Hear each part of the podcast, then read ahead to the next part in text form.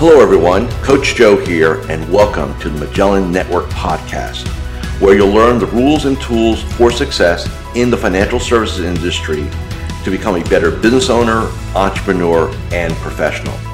If you like this podcast and want to subscribe, search the Magellan Network Podcast with Coach Joe on SoundCloud or iTunes. With that said, let's get into it. Hey, this is Coach Joe Lucas, and welcome to this episode of the Magellan Network Show. Hey, in this episode, uh, I brought my oldest son, uh, Joseph, and I. Uh, we're in the BMW. I'm on a strategic week, and and I thought what we do today is just answer some questions. Uh, you know, every week I get questions either via LinkedIn or they're tweeted to me or they're just emailed to me. And uh, what I thought we'd do as we uh, as we drive around here in Melbourne, Florida, is just answer some questions. So, uh, Joe, why don't you give me the first question? Let's get after it. Jenny asks, what are the most successful clients appreciation events so far this year? All right, so Jenny's asking about client events, client appreciation events. So, so I think there's a couple things. I think there's three type of events. I think there's a pure appreciation fun event. I think there's pure educational events, and I think there's a combination of the two. So, so the first comment I'm going to make uh, to Jenny is that every advisor needs to have live and virtual events. Uh, you want to educate your clients, and educate a client is a better client. They make better decisions, so we want to encourage that, right, going forward. So let's just talk about fun events first. So fun events could be as simple as a wine tasting, or a private chef, or a, a sporting event, uh, an off-Broadway play, um, river cruise, you know, dinner cruise, things like that. I've had people do pig roasts in the summer. You know, like go get the guy with the pig, dig the hole. Uh, I've had people do food food trucks, um, watch parties. So, like if you're a big uh, sports fan uh, and your team is on the road, uh, host a watch party in your parking lot. Uh, bring a couple food trucks. Uh, very very cool to do. So there's just a lot of things you could do. several of my clients will do a single ladies Valentine's Day um, like luncheon for all their single uh, all their single women clients. So I just think there's a lot of different ways to put some fun events, uh, sponsor golf outings, things like that. Just let your imagination really kind of work with you on these things. Um, the one thing I would say, just as a as a just a real belief I have, is I, I would definitely stay away from like political things or religious things. You just don't know. You know, you, are not you, you may not have 100% read on your client, so so let's not go down that road. So on the fun events, I think there's a lot of things you can do there. Uh, educational events, you know, I love the idea of every year, like in January, uh, hosting a Welcome to the New Year event. Uh, think of it like health and wealth. Uh, you would, in essence, create a uh, faculty. Maybe uh, you would speak about uh, financial planning or things like that. maybe you'd bring a CPA or one of your tax partners in to talk about, you know, tax law changes, estate planning attorney to come and talk about any, any changes there. local realtor to talk about property trends uh, local uh, chiropractor or health professional uh, to do health, travel agent uh, to do like the up and coming cruise ships or destinations or locations. And uh, that's really good to do in January because what it does is it gets you off to a great start. Gets you off to a great start for the year. So, so I like that. And then, you know, your typical educational things, um, whether you teach or you bring other experts in, if you do bring other experts in, I would definitely encourage you to give them a table and say, look, I'm going to give you a table uh, I'd like you to invite some of your clients. So we want to do that. And then, and then the hybrid event is when you do both. You have some fun, maybe do a little teaching, a little education around it, um, you know, so on. So I think all three of those. Uh, the key thing when you do any type of events, number one, you invite everybody. So don't sit there and make decisions for people. Oh, this person doesn't live close by or they won't come. Remember, the decision itself carries value. So you never want to forget that. Uh, the second thing, you always want to always encourage guests. Bring a guest. So I like the idea of tickets, of physical tickets, and sending them out like two sets of tickets. Uh, you can go anywhere online like ticketprinting.com and stuff like that. Get them really inexpensive.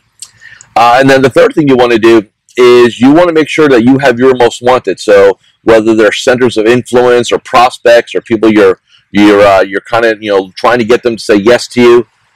Just remember, anytime you can have clients and guests in the same room at the same time, it's good for your business. So I hope that gives you some uh, some answers, and uh, let's go on to the next one.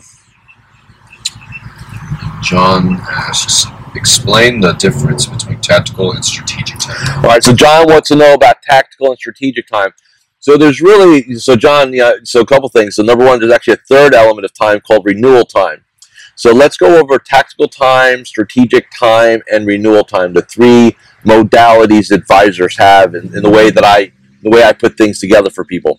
So tactical time, everybody kind of knows. Um, that's getting up in the morning, going in your office, you know, doing reviews, dealing with clients, dealing with uh, business development.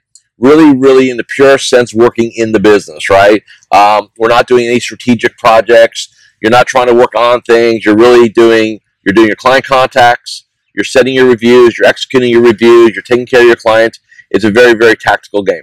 All right. Now, strategic time is the exact opposite, where you're working on things, you're working on yourself, and you're working on your business. So that's where we would look at doing like strategic planning. We would look at uh, you know updating our website, branding, CE credits, uh, segmentation projects, anything to make the business better and make you better. That's what we want to do. So strategic time. Now, a couple caveats on strategic time.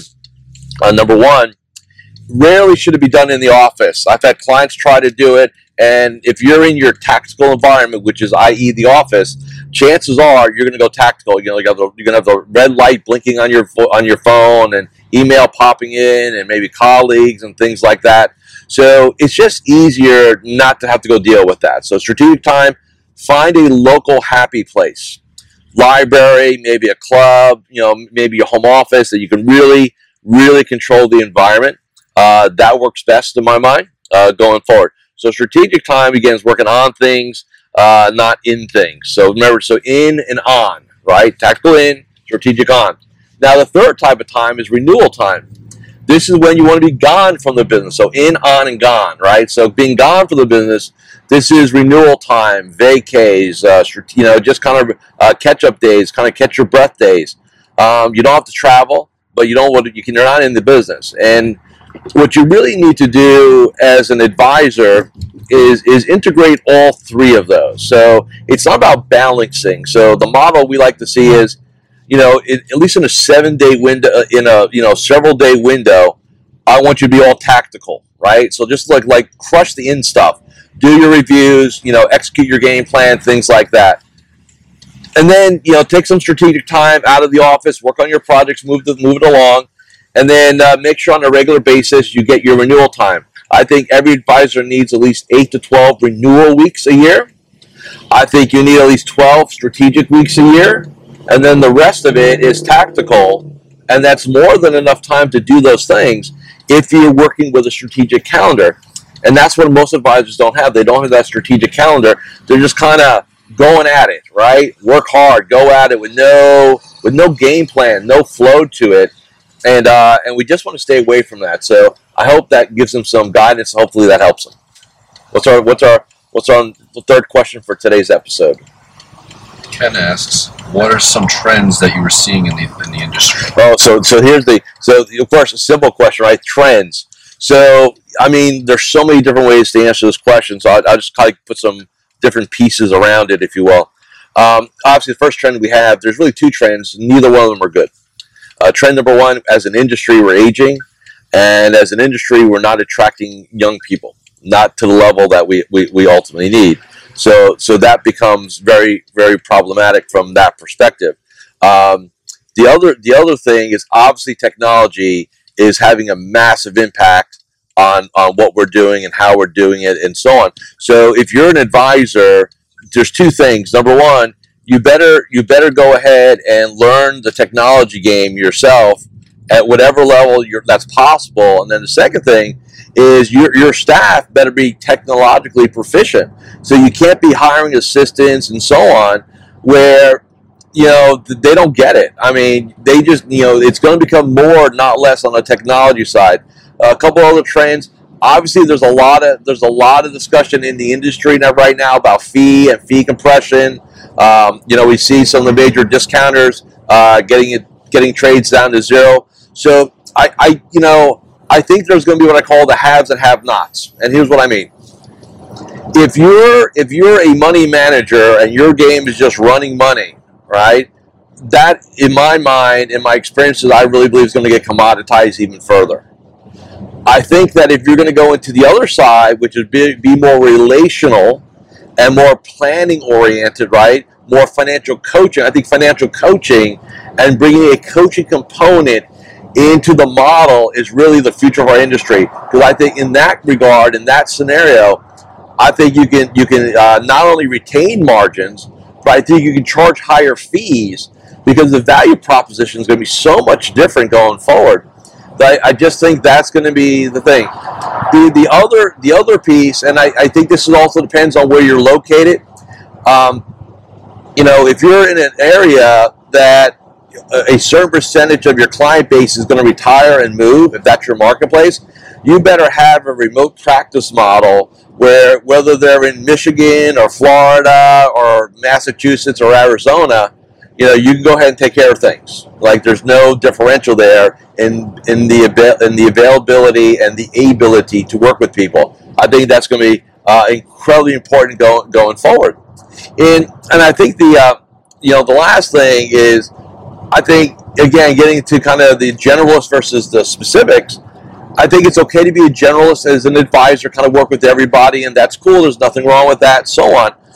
But if you want, you know, like real margin and be able to really create an incredible value proposition, I think one of the other things you've got to look at is, you know, is there a niche that I want to serve? Do I have a niche in my business already?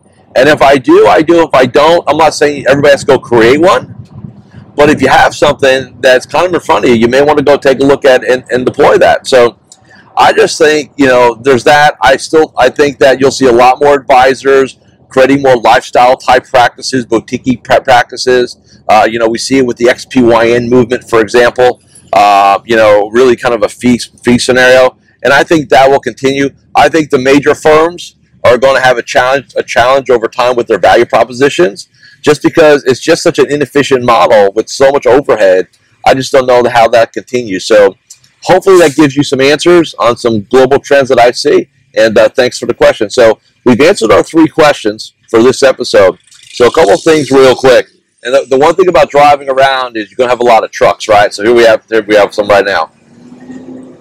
You know, ask me, you know, hey, reach out, ask me a question. I'm here for everybody.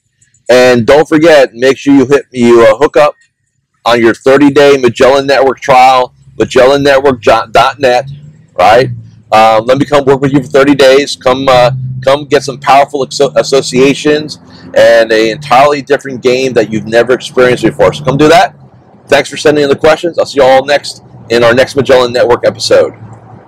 So there you have it. If you've enjoyed listening to this podcast I would like a 14 day free trial to the Magellan Network to get better at business development, practice management, personal development, and overall create the ideal vision for yourself and your business. Please visit MagellanNetwork.net.